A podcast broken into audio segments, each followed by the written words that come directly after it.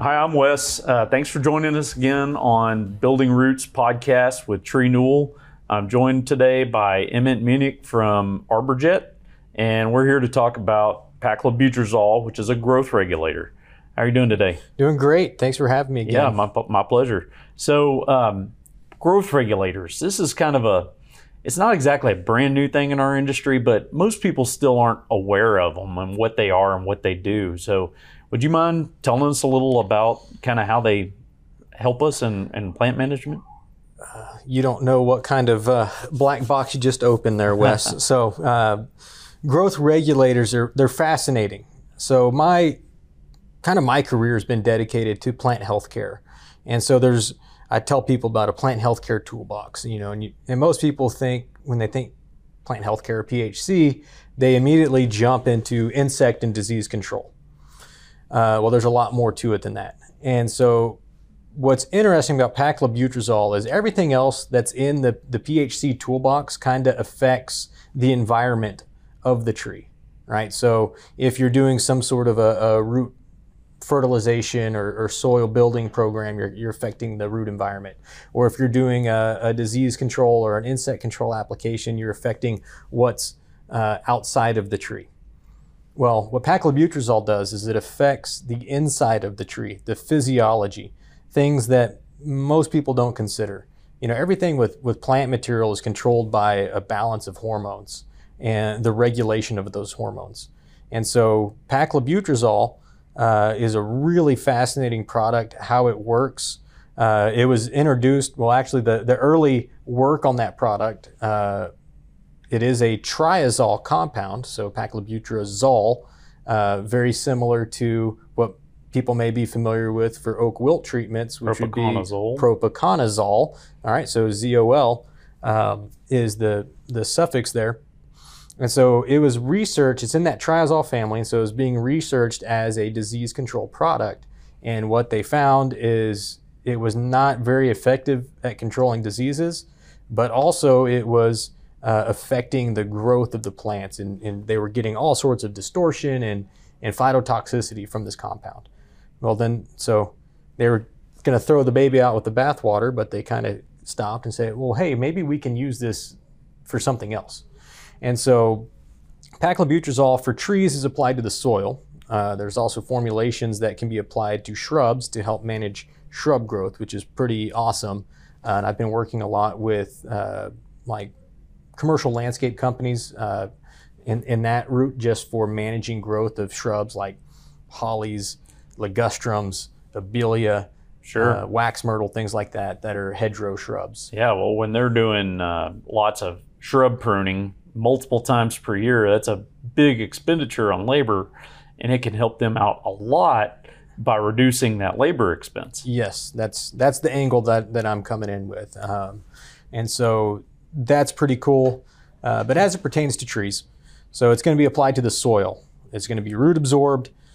Tree picks it up and it's going to transport this active ingredient, paclobutrazol, to the meristem. So that's the actively growing regions of the tree.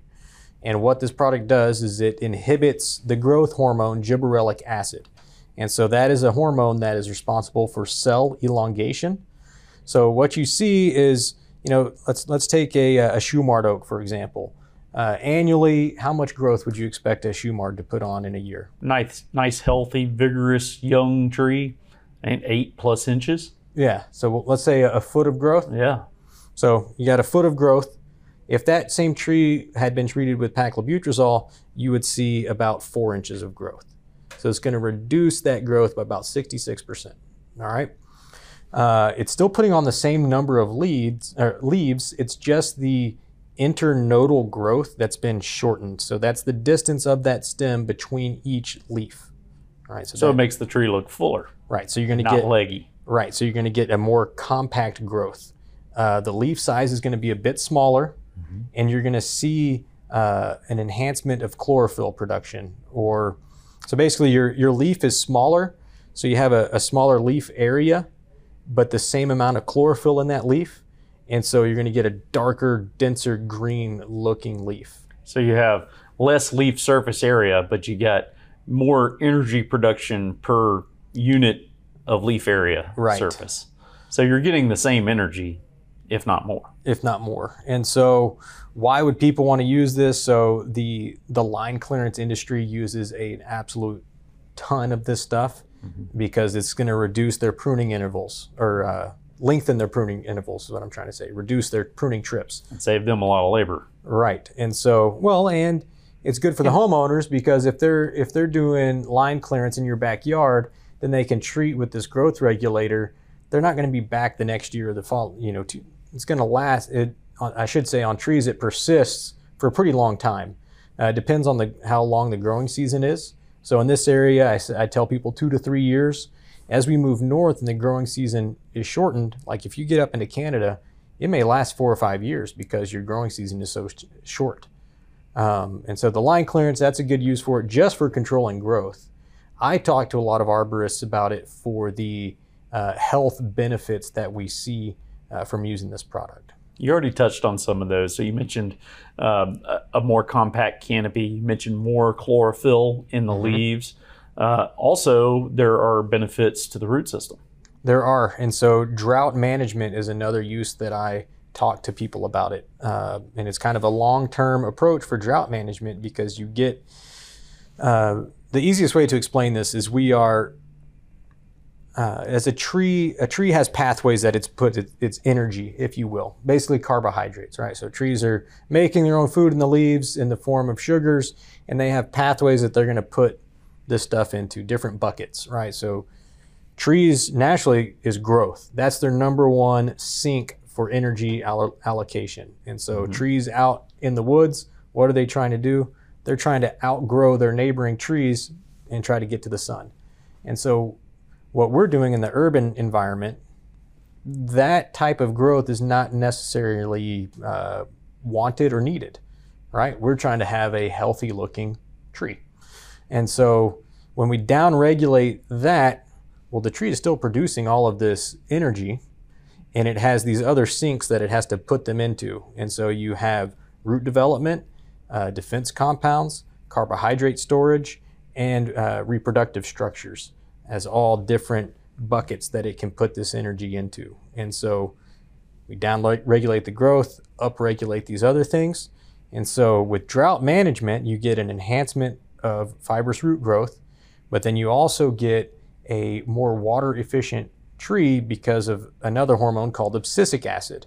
That's what's involved in fruit set as well as stomatal regulation. And so basically these trees become uh, more sensitive to drought. And so they, when they sense the drought, they're able to shut their stomates and become more efficient in, in managing their water. So when you say more sensitive, you mean they're able to perceive it and react to it better. Yes. Not that they suffer from it more. Correct. And so they have, because they have more abscisic acid, the response is, is faster of, uh, of the stomatal regulation. Right. So we definitely have a lot of secondary benefits from this product, right? They're Yes. not sometimes that can be our main objective. And we should identify Yeah. what our objective is with the product before we apply it. Correct. And so stress management, uh, another big opportunity that I talk to folks about is construction. Mm-hmm. So we're in DFW, lots of construction going on all the time around trees. If you can, and this is the rarity, is if you can treat with paclobutrazol prior to a construction project happening near a tree, it is super beneficial. Absolutely. I uh, recommend that to customers a lot. I get a, I get called in for consultations. I want to build a house on this lot, but I mm-hmm. love these trees. What are some of the things that I can do to help protect these trees? And that's definitely an important component to that uh, management plan. Right. And so pre construction is great. Post construction is still very helpful. Uh, the challenge is um, this, it's, it's very situational. You could post construction could mean three years from now, and when that tree is on death's doorstep. Uh, that's what I caution people with: is it is not a 911 product. Right. If the tree is about to die, this is probably not going to save it. This is more of a long. It's kind of a long game because what it's doing by altering the physiology of the tree and what I think in that type of situation, the key component of why this is helpful is the upregulation of carbohydrate storage. Hmm. Right. That's very important for plant health. it's putting you're putting more gas in the reserve tank of the tree, and so uh, what we see over this three-year period of that tree being regulated, you know, it's only putting on that four inches of growth, so it's more compact. Well, then it's storing so much more energy, and so when that growth regulator does wear off or it, it uh, is metabolized out, this tree will just come out with a pretty massive uh, amount of growth. I shouldn't say massive, a big growth response. And it's Right. not because it's it's uh, been regulated, so it's making up for lost time. It's more because it's been storing lots of energy, and so it has this big reserve of energy that it that it pushes out. But there aren't any negative No. side effects health wise. If, if some No. someone has a tree and they decide to growth regulate it, and three years later they decide they don't want to do that again, there aren't any negative consequences for the tree. You just lose the benefit of the growth regulation. Right, and that tree after that wears off, that tree is going to look better. It is going to be healthier. Um, I've been treating. Uh, so chlorosis is a common problem around here, a nutrient deficiency uh, on our hybrid oaks and, and maples and things like that. I've been playing around with a, a tree in my in my town uh, that I noticed was chlorotic. It's in a parking lot island. It gets no irrigation, full sun exposure. It's like the worst place for a tree. I treated it with paclobutrazol back in the fall of 2018. I haven't done anything else to it since, and the tree is still looking awesome. Like I, I noticed it last year was uh, actually two years ago was breaking through the regulation, and I'm like, I just want to see what this tree does, see how it looks.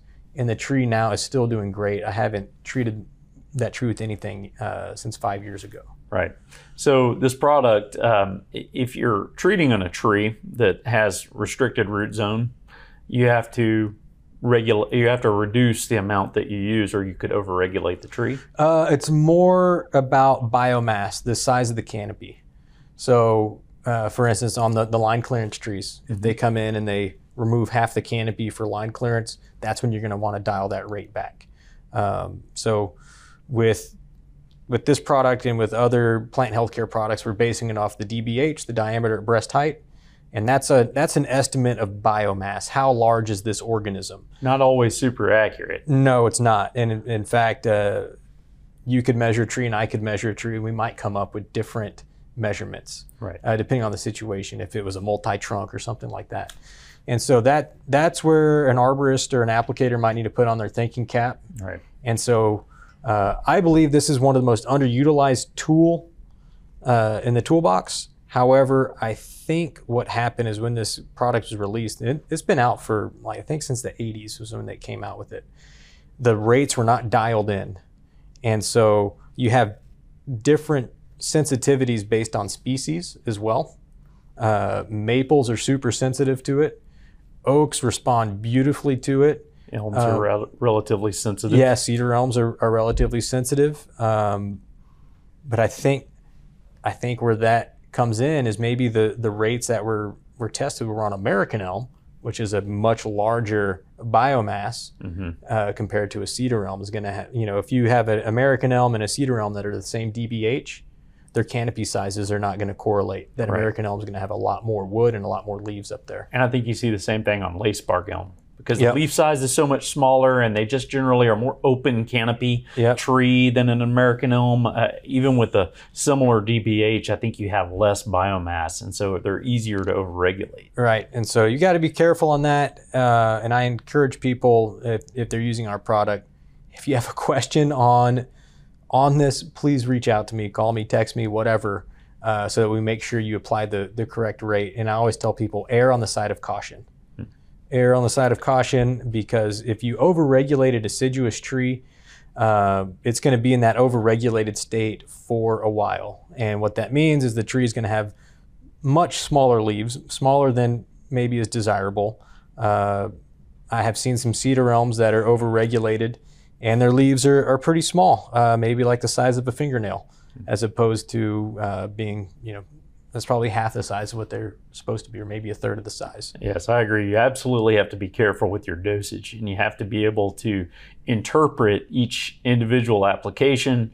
What uh, w- what is going to be the appropriate reduction to the labeled rate based on what I'm seeing here with this individual tree? Yes. Um, another big benefit of this tree is the actual growth regulation. Yes. I run into all kinds of scenarios where we have large trees in small spaces.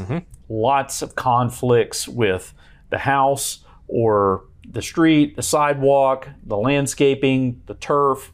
Um, our trees, you know, they like a lot of space when you have large species like uh, live oak, for example.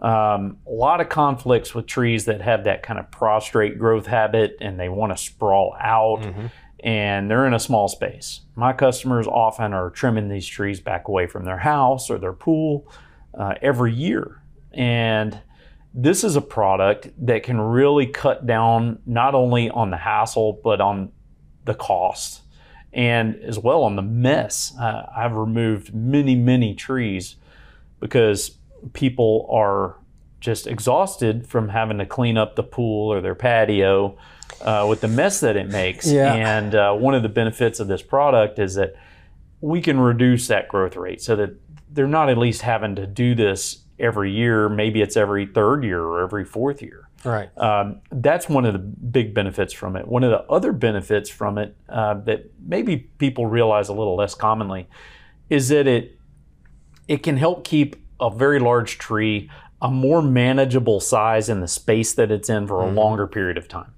You get a lot of these little patio homes, and it's got a live oak in the backyard, oh, six feet from the house and five feet from the back fence. Yep. And it, that tree just doesn't have much space. And and you and I both know that there's nothing that we can do long term. That tree is going to outgrow its usefulness in that space, and the conflicts are going to be so great that it's just going to have to get removed Right. um, this is a, an opportunity to kick that can down the road a long ways um, and, and help keep that tree uh, useful in that space. It is, especially if uh, someone is is living there and hey, they have a we're only going to be here for five years or three years or whatever, one year, whatever it may be. That might be an opportunity. If it's somebody that's going to be there, like hey, we retire, we are retiring here. This is our home. uh, They might be better off. Hey, let's let's get a smaller tree in this spot than uh, something that's going to be large. But yeah, right tree, right location. That's always a, an important consideration. Yeah, uh, this can actually help us a little bit when, because landscapers, as we know, can't always be relied on for right plant, right space. Yeah. So this is one of those tools that we can use to kind of help ameliorate some of those Yeah. effects. Another use that I visit with people about is safety. Safety. So Yeah. we've got tree form hollies that are often people are on ladders which with hedge trimmers shaping these things. Yes. I can think of a few houses in my neighborhood where I've seen the homeowner doing this. Well, there's a reason why uh, in in arboriculture we don't usually employ ladders as part of our best management practices. So, uh, on these large tree form shrubs, you can use this growth regulator, and it's going to hold their growth a lot tighter um, for probably a, a year or more. On these these evergreens, they're going to burn through. They're going to metabolize that product more quickly than a deciduous tree does. Again, has to go with the, the length of the growing season and how long that plant is, is working on this compound. Uh, but you could probably get 12 to 18 months of growth regulation on a like a tree form holly, so to speak. And that has a lot of benefits uh, for the people maintaining it as well as the people who Absolutely. look out their kitchen window and see it every day and they don't like seeing those crazy long shoots of Yep. wild hairs sticking way out. Uh, so not only is it going to help with the maintenance but the plant's going to look better. You get a lot of these secondary benefits uh, really show up on these evergreen plants. Yeah, and I've even seen uh, I've seen some live oaks that have been managed that way, where they've, you know, it, it makes me cringe on the inside a little bit, but some people do it. They they uh, shape their live oaks, and yeah, that's happening every year. They're shearing this tree back, and so if you can implement a growth regulator there, uh, that's going to reduce how much labor and input you're putting in to maintain that shape. Right. So, are there any risks with applying the product? Uh, what could happen if there's grass or other shrubs Yes. or other plants around? So this is a, a non-discriminatory growth regulator, and paclobutrazol is a compound that's used in all sorts of industries that you would not even think of. So paclobutrazol is used in golf course and turf grass management. Uh, you know the uh, oh, what are the plants you see at, at Christmas time? The the red and green Poinsettias. poinsettias.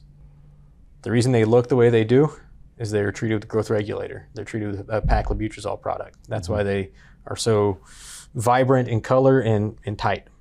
And so what I'm getting at is yes, if you apply a tree rate of paclobutrazol to the soil and there are other plants nearby that pick it up, they will be regulated, often over-regulated. Um, cool season grasses, especially, uh, we see issues with uh, as we move into the Midwest of the United States. Uh, fescue lawns are what we normally have, and it will it will kill the grass basically. Uh, it's it's too high of a dose for for turf. So, how close does the plant have to be for a, a normal application? So, uh, following the, the label, this product can be applied either as a soil drench or as a soil injection. And so, uh, the soil drench method is pretty common, where you will basically dig out what I call it a trench or a moat around adjacent to the tree. It's at the root flare. Uh, and you're just pouring that product at the root flare of the tree, keeping as close to the tree as possible. Uh, and then there's also tools out there that can be used to apply metered doses into the ground as a soil injection. Um, with that, the, I think the soil probe is probably going eight to 10 inches into the ground. So, if you've got a azalea bush that's growing three feet away from your red oak that's been treated with paclobutrazol, do we have to worry that that plant is going to be overregulated? Yeah. Yes. As long as those roots are extending into that soil that's been treated with right. it, you but have also, the potential. so yeah, and then also with soil moisture, rainfall irrigation, I found this on that the product can move in the soil. It's not going to stay. It it doesn't move as much as, as other stuff in the soil, but it, it can move. Yes, under heavy rainfall. Yeah. Yeah. Uh, I have seen it um, be applied on a slope and having been washed down and Yeah. have almost, almost this kind of pyramidal shape uh, growth inhibit, inhibition on St. Augustine grass. Yeah. So you have to be careful with it. Uh, is there anything that you can do to kind of help reduce those risks? Uh, you don't want to apply it into saturated soils. Um, remove removing that plant material, basically. You know, uh, I'm, I'm thinking of stuff like mondo grass or uh, monkey grass, things like that. So it just kind of depends, you know. Uh, if you're doing things for the health of the tree, it might be good to have those plants taken out of there, anyways. Um, but yeah, that that is that's probably the main risk with with using this product. Okay, so what types of trees and plants respond best to it? Uh, I think red oaks respond just at most oaks, but red oaks especially respond beautifully to this product. Um, very predictable results and greatly improves their health. I've had a lot of luck with live oaks as well. Mm-hmm. That's one of our species that creates a lot of conflict on the property, uh, eating up all the, the horizontal space. And um, I- I've had very good results with uh, with paclobutrazol on not only improving the health and appearance of the tree, but just those those additional conflicts with the property. Um, so, is there anything that we need to do when we're applying it to ensure that it's going to be effective? I think one thing is that the dosing is very specific. Yeah, the dosing is very specific. Um, check your double check your your rate categories and your dosing and mixing, and you know when in doubt, call call for help. Make sure that you're identifying your species correctly. Yes. Uh, say the so timing of, of this application. It can be applied anytime the soil is not frozen, which our ground does not freeze here. And so, if you apply this in the fall, winter, early spring, you will see the growth inhibition the next uh, spring. If you apply during the summer months, you're not going to see the growth inhibition until the following spring. And so, kind of a, an idea that I've had on this is if you're concerned about over-regulating a tree, uh, applying this product in the summer months may reduce your risk of overregulation because it allows the tree to metabolize for a growing season before you see the growth inhibition effects of, of the product. Okay. So, do you have any other specific advice that you give to arborists that are using uh, growth regulators or specifically to homeowners on anything else that they need to know about the product before using it? Uh, no, just just be aware that it's going to affect other stuff around around the tree. Uh, another common question I get is, will this reduce uh, fruit production? And the answer is no. Does it increase fruit It does. production in all cases? Uh, yes. So, like like I said, one of those buckets that it's putting energy into is is uh, reproductive structures. And so, actually, as a spray application on flowering shrubs, uh, like I've, I have some pictures of azaleas that look amazing. Things like a tight, compact ball of, of flowers. And so, um, it's not going to reduce acorns. It may increase your, your acorns. So that's that's something to consider as well. Okay.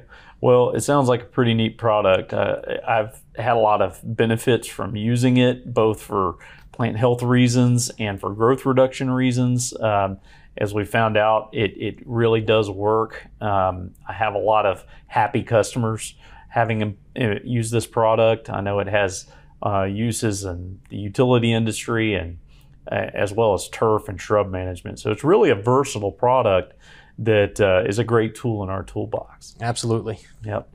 Well, thanks for joining us here on another episode of Building Roots with TreeNewal. Um, I appreciate you being here, Emmett. I had a good time talking about this. We should do it again. All right. Sounds good. All right. Thank you.